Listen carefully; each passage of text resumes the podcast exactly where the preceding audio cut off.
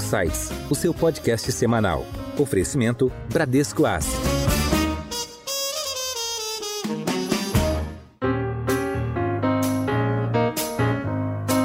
Olá, eu sou Juliana Maeda e hoje, no primeiro bate-papo do ano, vamos conversar sobre REITs, do inglês Real Estate Investment Trust. Imóveis estão entre algumas formas preferidas de investimentos dos brasileiros, seja para obter ganhos com a sua valorização ou para complementar a sua renda recorrente. No entanto, quem não tem a possibilidade de comprar um imóvel no Brasil ou no exterior tem a oportunidade de investir em fundos imobiliários, ou mais recentemente com a Bradesco Asset, em REITs. Mas o que são os REITs? Para explicar essa classe de investimento e quais são as oportunidades nessa indústria, convidamos o Eduardo Weibe, que é Sales Executive da Janus Henderson. Seja muito bem-vindo, Eduardo. Obrigado, Ju. Muito bom estar aqui com vocês. Obrigado pelo convite. Também está aqui conosco meu colega e gestor de fundos de fundos globais da Bran, Marcos Sena. Seja bem-vindo de volta ao Insights, Marcos. Obrigado, Ju. É um prazer estar de volta. Agradeço o convite. Espero colaborar bastante com esse assunto que é tão interessante e ainda pouco explorado por aqui. Eduardo, o que são os REITs? Faz um raio-x para a gente explicando o tamanho da indústria, a quantidade de ativos disponíveis, quais setores abrangem e as classes de ativos? Claro. Vamos lá. REITs, como a Ju falou, é a sigla para o termo em inglês Real Estate Investment Trust. A tradução para o português seria algo como veículo de investimento em imóveis. Primeiro ponto é que esse veículo, na verdade, é uma empresa, tem acionistas, conselho de administração, por exemplo, e a grande maioria dessas empresas é negociada nas principais bolsas de valores no mundo, como qualquer outra ação listada, e são geralmente bem líquidas. O segundo ponto é que essa empresa é dona e gerencia imóveis, e é eficiente do ponto de vista de impostos. O que eu quero dizer com isso é que normalmente os REITs, para receber essa classificação, são obrigados a distribuir pelo menos 90% do seu lucro tributável aos acionistas. Dessa forma, não tendo que pagar impostos ali na PJ, pois esse lucro já foi repassado ali aos acionistas como dividendos. E o modelo de um REIT é bem simples. Possuem imóveis, né, investem em imóveis, alugam espaço para os inquilinos e repassam a maior parte desse aluguel na forma de dividendos aos acionistas, aos investidores. E lembrando, REIT é uma classificação, não é um modelo de negócio. Ao investir num REIT, você ainda possui uma ação, apenas uma ação do tipo REIT. Em termos da história um pouco do REIT, ele foi criado nos Estados Unidos em 1960 como um meio para os investidores individuais, as pessoas físicas, acessarem os benefícios da classe de ativos. Desde então, os REITs evoluíram muito. Se tornaram empresas aí com uma escala gigante, com uma excelência operacional e com acesso contínuo e relativamente fácil ao dinheiro, ao capital, que é muito importante para a classe de ativos. Em termos do tamanho da indústria, Ju, hoje a capitalização de mercado de um dos principais índices globais de REITs é superior a 1,6 trilhões de dólares tem mais de ao redor de 350 ações no índice. E para dar uma ideia, acho que o Marcos vai falar um pouco depois, é quase 90 vezes maior do que o tamanho da indústria local aqui no Brasil, os fundos de investimento imobiliários. A indústria global tem uma gama enorme de tipos de imóveis. Você perguntou ali dos tipos, setores, né? Então eles evoluíram desde os setores tradicionais, como varejo, e dentro do varejo temos ali os shopping centers, centros comerciais, restaurantes, galerias, etc. Ainda no tradicional, temos os escritórios ou lajes corporativas e também o setor industrial, onde aí entram, por exemplo, os galpões logísticos. E o setor residencial, para finalizar, na parte mais tradicional. Mas a indústria evoluiu muito para os setores que a gente fala que são mais non-core ou emergentes, costumam ser mais orientados ao crescimento, como torres de celular, os data centers, que a gente chama aqui de self-storage, ou os depósitos, e laboratórios. Enfim, o cardápio de oportunidades é enorme. Os REITs agora possuem, controlam portfólios que são líderes de mercado e se beneficiam de tendências aí de longo prazo, né, como e-commerce, a computação em nuvem, 5G e mudanças demográficas, como por exemplo o que chamamos aqui de silver tsunami, que é o envelhecimento da população. Se a gente olhar, por exemplo, para o setor logístico, uma das nossas maiores posições é a Prologis, que é líder global em imóveis logísticos. A empresa possui quase um trilhão de metros quadrados em 19 países. E o valor econômico das mercadorias que circulam ali pelos armazéns a cada ano, acho que soma mais de 2,2 trilhões de dólares. 2,5% do PIB global. É muita coisa. O modelo de negócio é simples. De novo, a Prologis aluga espaço para os inquilinos industriais ou comerciais. Por exemplo, o Amazon é um dos seus principais inquilinos e cobra um aluguel. gerando renda que é paga aos acionistas na forma de dividendos ou reinvestida no negócio, a fim aí de facilitar o crescimento. E acreditamos que a perspectiva de crescimento para o setor logístico é muito forte, sustentada aí pela mudança estrutural na área de comércio eletrônico, com o aumento da penetração de vendas online, causando um aumento significativo no espaço de armazéns dedicados aí aos inquilinos da internet. Os galpões logísticos, na verdade, são as novas lojas. Isso se liga um pouco a uma das tendências que estão aí moldando o futuro da indústria, que é o estilo de vida de conveniência. Quem aqui já não né, comprou um monte de coisa pela internet, principalmente na pandemia? Já era uma tendência e agora foi acelerado. Bom, concluindo essa parte, Ju, é o tipo de exposição que o investidor consegue ter ao investir em REITs, empresas aí que são líderes de mercado no mundo.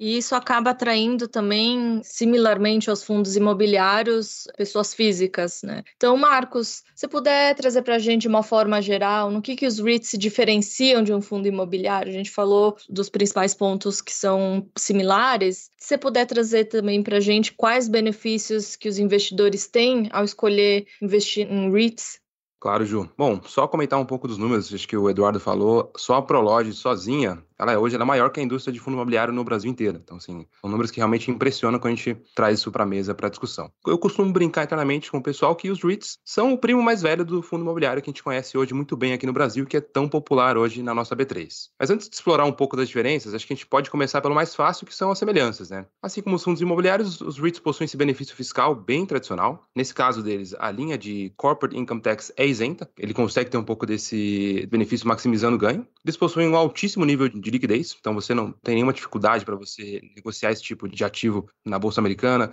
seja na bolsa europeia ou qualquer outro mercado asiático, e são bastante conhecidos pela distribuição constante de dividendos. Então, ele é uma fonte de income, né? E hoje é conhecido praticamente como o meio mais prático de se investir no mercado imobiliário quando a gente compara acessibilidade, é um valor muito baixo para você ter acesso a imóveis de altíssima qualidade e um custo muito acessível. E quando a gente fala dos tipos, os tipos também são bastante parecidos com os fundos imobiliários. São basicamente três tipos de REITs hoje. Então, tem o Equity REITs, é o REIT de tijolo, ou seja, aquele cujo investimento corresponde a um prédio físico, seja ele uma loja, um galpão ou um prédio de escritório, por exemplo. O segundo tipo são os os mortgage REITs são os REITs que trabalham com títulos de dívida ligado ao mercado imobiliário, são recebíveis ou hipotecas, por exemplo. Esses seriam os REITs, como o pessoal costuma chamar, os REITs de papel como o pessoal classifica aqui na indústria local. E o terceiro e último tipo são os REITs híbridos, que misturam um pouco dos dois tipos anteriores, seja tijolo, o equity, ou seja o papel, o REIT mortgage. Então, passando um pouco para as diferenças agora. Então, a gente falou das semelhanças, agora das diferenças. Os REITs, hoje, o próprio acrônimo diz, e o Eduardo também mencionou, o REIT é, é uma trust company, ou seja, ele é uma empresa e não um fundo. É uma empresa que concentra investimentos imobiliários em nome dos acionistas. Justamente esse fato explica as principais diferenças dos fundos imobiliários para os REITs. Por ser uma empresa, os acionistas elegem o conselho de administração, que por sua vez elege um CEO e os executivos dessa empresa. Além dessa estrutura corporativa, o fato de serem empresas permite com que o REIT tome recurso emprestado, seja no banco, seja via emissão de dívida. Os REITs podem financiar projetos de maneira bem mais acelerada, seja a construção de imóvel, a compra de um imóvel já pronto, ou até mesmo realizar uma operação de fusão ou aquisição com um outro REIT. Então, quando a gente pensa em um portfólio completo e global, assim, é muito difícil você pensar numa carteira de investimentos sem essa classe imobiliária. Além dos benefícios que a gente já citou aqui de liquidez e transparência, a gente não pode deixar de citar que existe uma melhora muito clara na relação risco-retorno das carteiras quando adicionada essa classe. Só para fechar um pouco desse raciocínio aqui, a gente pode colocar mais alguns números para o pessoal refletir. Então, em 15 dos últimos 25 anos, os REITs apresentaram uma performance melhor que o S&P 500. Então, com uma correlação e uma volatilidade histórica menor do que a média de mercado nesse mesmo período. Ou seja, os REITs chacoalham menos do que a média de mercado e entregaram um retorno bem atrativo nos últimos 25 anos também. Em Foco.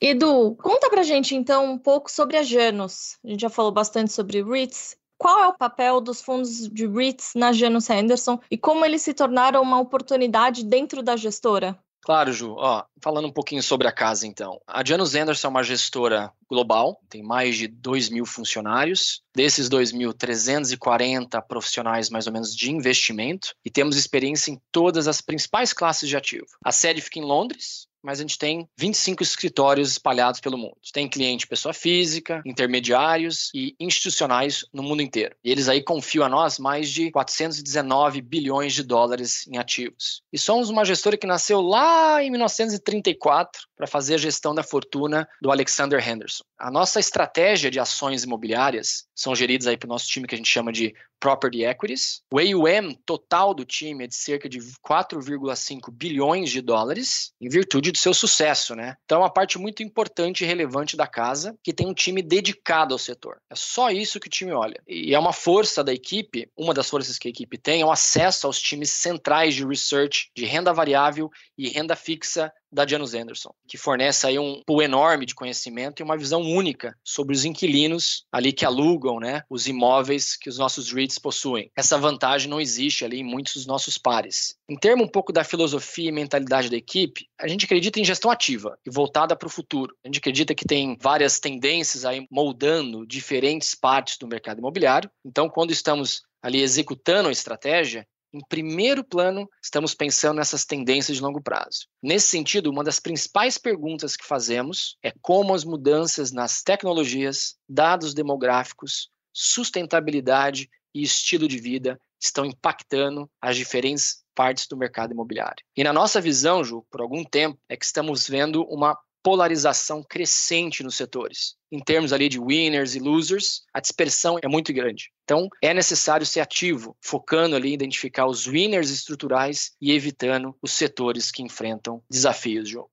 E ainda sobre o mercado de REITs sendo uma indústria muito relevante nos mercados envolvidos, Edu, a gente vê que os REITs dão exposição a quase tudo, de antena de celular a self-storage ou centros de distribuição também, passando por hotéis, hospitais. Se puder explicar rapidamente para a gente como é que a equipe da Janus globalmente consegue analisar tantas oportunidades e dar tanta escala a um processo de investimento ativo? Tem de tudo mesmo. Nosso time ele olha para mais de 500 empresas. Para isso a gente precisa ter uma equipe focada, né? Uma equipe global dedicada ao setor. Como eu já falei, eles só trabalham isso. É a única estratégia que o time olha é a estratégia de ações imobiliárias. É uma equipe de nove profissionais que são baseados na Europa, América do Norte e Ásia, ou seja, nas regiões em que investimos. Nós temos o que eles chamam aqui de boots on the ground, que é a presença física nessas regiões, que permite uma expertise local na seleção de ativos. O setor imobiliário, ele é um negócio local, você precisa de uma compreensão profunda dos mercados específicos. E por isso, nossa equipe é formada por especialistas regionais com profundo conhecimento nessas regiões. E um componente fundamental do nosso processo são as visitas aos empreendimentos e as reuniões locais com a diretoria das empresas, dos REITs. É essa proximidade com os mercados que nos permite focar em fortes relacionamentos com as empresas, fortalecer nosso engagement e cumprir o nosso papel como proprietário ativo de empresas, né, como fiduciários ou como stewards. A gente tem três cogestores da estratégia: o Guy Richard, o Tim Gibson e o Greg Cool. Eles têm a decisão final do portfólio, mas todos os membros da equipe realizam atividade de pesquisa e cobertura. Então, reflete um pouco da estrutura plana do nosso time. Qualquer pessoa do time, da equipe, é encorajada a propor e propõe ideias de investimento a qualquer momento. Cada membro da equipe é responsável pela cobertura diária de uma parcela do universo e cada membro cobrindo ali ações de vários setores só que segmentados por região. Todos na equipe têm um ownership e responsabilidade pelo portfólio como um todo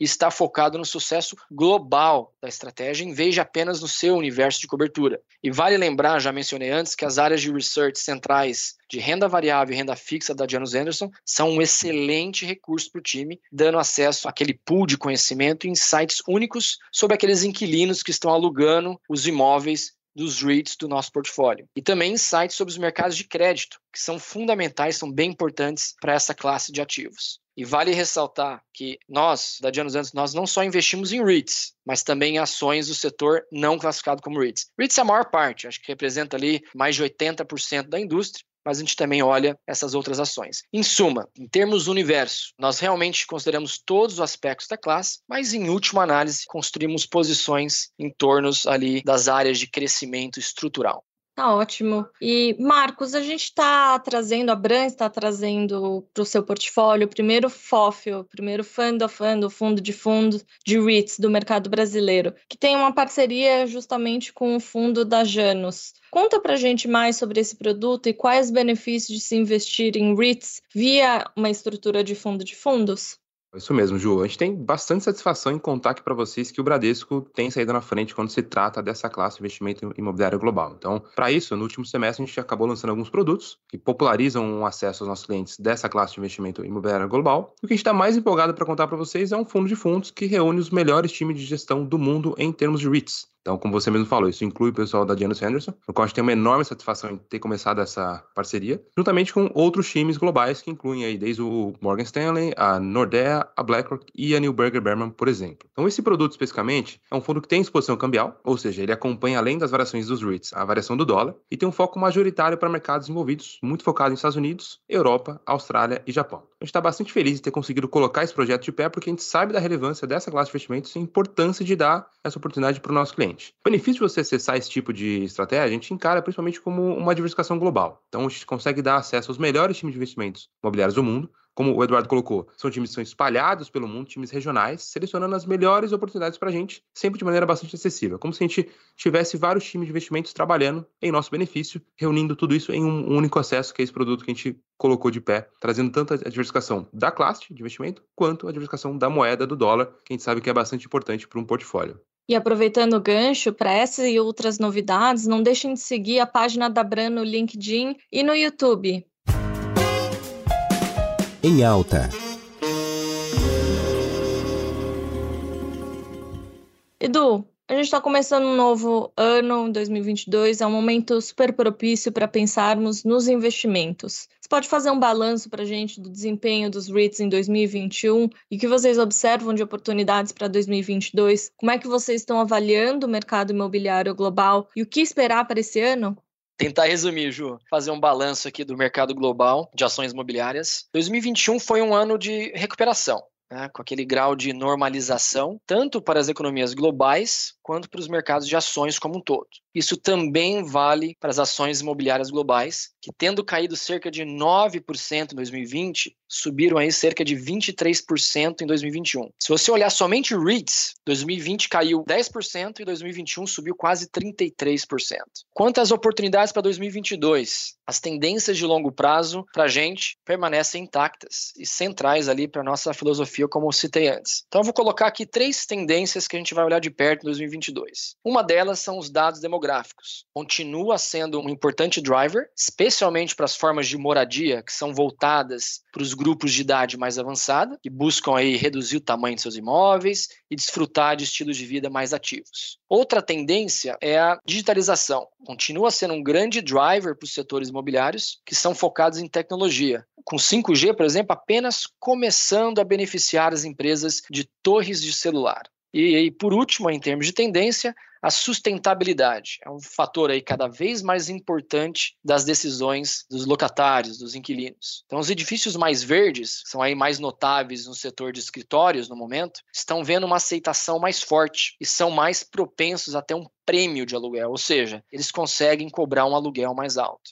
Uma questão também muito persistente tem sido aí em torno da inflação. Todo mundo preocupado com a inflação. A gente vai deixar as, considerações macros para os especialistas. No entanto, aí vale ressaltar que, como um ativo real, né, o setor imobiliário enfrenta muito bem a inflação. Um tema consistente em 2021, por exemplo, foi que os rendimentos dos ativos imobiliários continuaram a comprimir à medida que os valores dos imóveis subiram na maioria dos tipos de imóveis, muitas vezes acima das expectativas do mercado. Embora a inflação possa fornecer um cenário saudável para o setor como um todo, a gente acha que as empresas mais bem posicionadas para se beneficiar desse backdrop de inflação, muitas vezes possuem as seguintes características: né? poder de preços, o aluguel e a estrutura de negócios que seja resistente à inflação e balanços patrimoniais fortes. Deixa eu entrar um pouco rapidamente em cada uma delas. Em termos de poder de preços, os proprietários precisam possuir edifícios que possam ser mantidos perto da ocupação total, onde possam exigir aluguéis subindo com inflação ou mais e onde os aluguéis de mercado estejam crescendo pelo menos tão rápido quanto a inflação global. Isso é verdade em alguns mercados, mas não em todos. Proprietários residenciais dos Estados Unidos, empresas de logísticas globais e operadores de storage, né, os depósitos, por exemplo, estão atualmente assinando aluguéis significativamente acima das taxas de inflação atuais. Todos termos... os meses a gente vê um recorde no nível dos aluguéis, principalmente a gente lê bastante nas notícias sobre os níveis de aluguéis das casas nos Estados Unidos batendo recorde atrás de recorde, né? E é provavelmente o que deve continuar acontecendo no mercado tão aquecido em 2022 ainda, né? Isso mesmo, Ju. Isso vem um pouquinho desse poder de preços dos landlords, dos proprietários. Né? Além do poder de preços, a gente tem aí de novo o aluguel e uma estrutura de negócios dos REITs que sejam resistentes à inflação. Então, aqueles proprietários com condições de locação mais curtas, né, os contratos mais curtos, empresas menos intensivas do ponto de vista de mão de obra, seja por meio da adoção de tecnologia ou tipo de imóvel, eles podem repassar aumentos de preços para os inquilinos e sustentar ou aumentar as margens operacionais. Portanto, faz sentido evitar os proprietários de imóveis com oferta muito alta e cujo negócio envolve um componente de mão de obra pesada, e os inquilinos terão aí um desafio enorme para repassar o aumento dos custos de mão de obra para os clientes finais. E por último aí, em termos de características dos REITs, que tenham balanços fortes, né? Então a probabilidade de taxas de juros e taxas de financiamento de longo prazo aumentarem em 2022 significa também que precisamos focar no perfil de dívida das empresas. Então, como o Marcos mencionou, uma das diferenças para os fundos de investimento imobiliários no Brasil é que os REITs podem se alavancar, eles podem contrair dívida. Mas geralmente a gente tem pouca preocupação quanto a isso né, com a gestão proativa das empresas, estendendo os vencimentos das dívidas, diversificando fontes de financiamento e ainda vendo o refinanciamento como uma atividade aí que adiciona valor. E de fato, nos Estados Unidos, os atuais balanços dos REITs nunca foram tão fortes, fomentando ali a capacidade de aumentar a distribuição de dividendos para os acionistas, enquanto atacam através de aquisições e desenvolvimento ali para crescer. Mas tem que ter cuidado com os outliers, né? Bom, essas são as tendências, as características que observaremos aí de perto em 2022, Juliana. Edu, a gente observa aqui que um dos principais riscos globais assim, de investimentos para 2022 tem sido essa temática de inflação americana, que começou em 2021 com mais força, tem ganhado é, mais relevância e pode ser um risco relevante para 2022. Pessoalmente, que a gente encara os REITs como um, quase como uma proteção natural contra esse risco de inflação. Como é que a Janus hoje encara esse risco e se os REITs podem ser de fato um instrumento que vai trazer esse benefício de proteção contra a inflação global? É que, na verdade, o que eu falei, eu já falei um pouquinho da inflação, né? Eu já entrei na inflação e falei um pouquinho que é um backdrop importante para a classe de ativos, mas tem algumas características das empresas que podem ajudar a elas se beneficiarem mais desse backdrop. A inflação é um backdrop muito saudável, né, para o mercado de REITs. E só traduzindo para os nossos ouvintes, backdrop vem do inglês e significa contexto ou pano de fundo e historicamente aí é um, dos melhores hedges, né, proteção aí contra a inflação. É, se eu não me engano, ali depois de materiais de construção, o setor imobiliário acho que é o segundo em termos da correlação da expectativa de inflação com a sua própria cotação, né, com o seu próprio valor. Então, de novo, é um hedge natural. Ainda mais a gente está vendo aí recordes em termos de baixa de taxa de juros. Componente importante do retorno dos REITs é a renda, né, os dividendos. E de novo, esses dividendos eles crescem muitas vezes acima da inflação, né, por contrato, né? Tá no contrato ali que são, os, são as escaladas, né, dos contratos anuais que muitas vezes ali sobem os acima. Os reajustes, né? Isso, exatamente. Então é uma classe de ativos fundamental ali para um portfólio diversificado, né? Você coloca um pouquinho da alocação em REITs para se proteger aí contra esse cenário que todo mundo aí está se preocupando hoje em dia. Mudando um pouco de assunto, Marquinho, quais são as perspectivas da Bradesco Asset, da Bran, para o ano? Quais as outras opções de investimentos via os nossos fund of funds, nossos fundos de fundos que podemos destacar?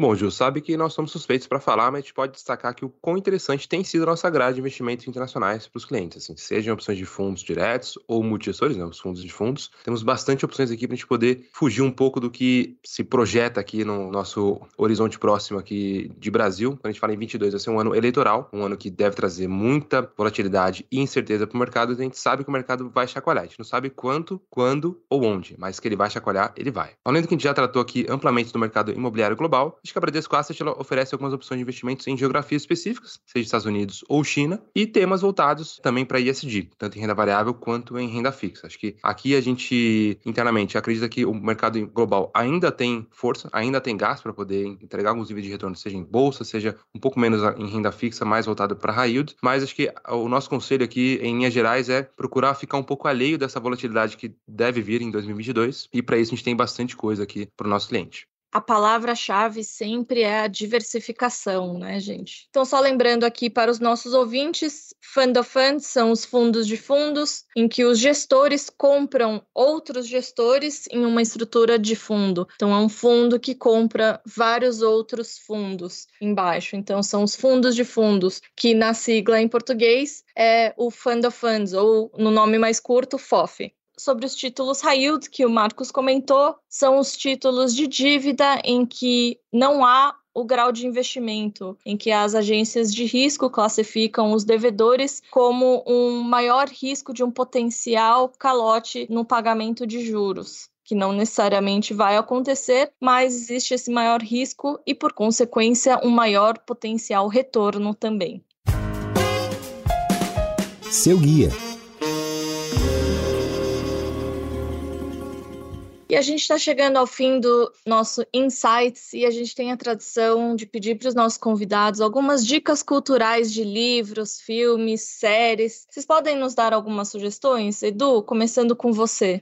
Olha, eu gosto muito de filmes e séries, então eu vou indicar um filme aqui. Vocês já viram aquele Don't Look Up? Acho que no Brasil eles chamam Não Olhem para Cima. Um pouco controverso, ou você gosta muito ou não gosta nem um pouco, né? Saiu recentemente e é uma sátira à humanidade na minha visão, retrata muito bem aí a tendência que as pessoas têm de muitas vezes ignorar aquelas verdades que são difíceis de engolir, né? Em favor de outros assuntos ali, muitas vezes aquele drama e fofoca de famosos. Então, acho que vale a pena, principalmente para quem tem acompanhado ou estudado aí os fatores ESG, por exemplo, que é um assunto, entre aspas, difícil de engolir para muita gente. E tem um elenco super estrelado, né? Pois é, vale a pena. Acho que vocês vão curtir. E você, Marquinho? Bom, minha dica não é tão interessante quanto a do Edu para um nível de cultura com entretenimento, a minha, minha dica é um pouco mais nerd, né? Acho que eu, eu, vou trazer aqui o último livro do Ray Dalio como recomendação. Acho que apesar de ter Principles no título, também ele é bem diferente do já famoso Principles. Esse livro é o Principles for Dealing with the Changing World Order. O nome é grande, difícil de falar, mas ele é basicamente uma aula de economia e geopolítica global. Sendo uma tradução literal, seria princípios para lidar com a mudança na ordem mundial. Eu gostei muito no, no livro, assim, é que ele consegue mudar um pouco a nossa perspectiva, especialmente história econômica. A gente praticamente tem como certo que os Estados Unidos é a nação dominante e nada vai mudar isso enquanto existirmos. Então, esse livro traz justamente uma análise de várias potências dos últimos 500 anos e os ciclos que viveram desde sua ascensão até queda. Então, acho que é muito importante para o que a gente vive hoje, com essa relação dos Estados Unidos e China, acho que isso deve mudar, sim, dentro de alguns 5 ou 10 anos. Ninguém sabe dizer ao certo quando ou como, mas essas relações de potência muito provavelmente mudarão. E esse livro traz uma bela de uma aula para se preparar para isso. É um tema importante e a gente aqui também endereça essas conversas aqui dentro da Bradesco Asset. Acho que é importante todo mundo ter esse tipo de, de noção hoje em dia. E eu vou dar uma dica também de série que nesse final de ano eu comecei a assistir e já estou quase terminando a terceira temporada. É a série que chama Succession, da HBO, ou Sucessão em português. Conta a história da família Roy, é uma família fictícia, mas dizem, como muitas histórias de empresas, que é baseada em algumas famílias reais. Então, mostra aí vários trâmites políticos entre os filhos herdeiros de um patriarca, de um dos maiores conglomerados do mundo de mídia e comunicação. Então, retrata aí como é que as, os jogos políticos e os interesses, mesmo entre os familiares, mesmo entre irmãos, às vezes entram em jogo e superam aí qualquer pano de fundo ético ou até relacionamento familiar. Então aí fica a minha dica para esse episódio de Insights, o seriado da HBO Succession. E nosso primeiro Insights de 2022 vai chegando ao fim. Nós conversamos com Eduardo Weibe, da Janus Henderson, e Marco Sena, da Bran. Falamos sobre o enorme mercado de REITs globais e o potencial futuro dessa classe de investimentos, que traz exposição a uma indústria ainda pouco explorada no mercado brasileiro e também, claro, traz os investidores diversificação geográfica e setorial dentro do mercado imobiliário internacional. Obrigado pela sua participação, Edu. Muito obrigado, Juliana, Marcos. Foi um prazer conversar com vocês e bom 2022 para todo mundo. Para você também. E obrigado a você também, Marcos, por mais um episódio conosco. Muito obrigado, Ju, Edu, todo o pessoal aqui da Bram. Foi um prazer falar com vocês. Esse tema tão interessante que eu acho que tem certeza que vai cair no gosto do nosso investidor brasileiro. E você que já nos segue, sabe que toda semana tem episódio novo aqui no Insights. E até a próxima.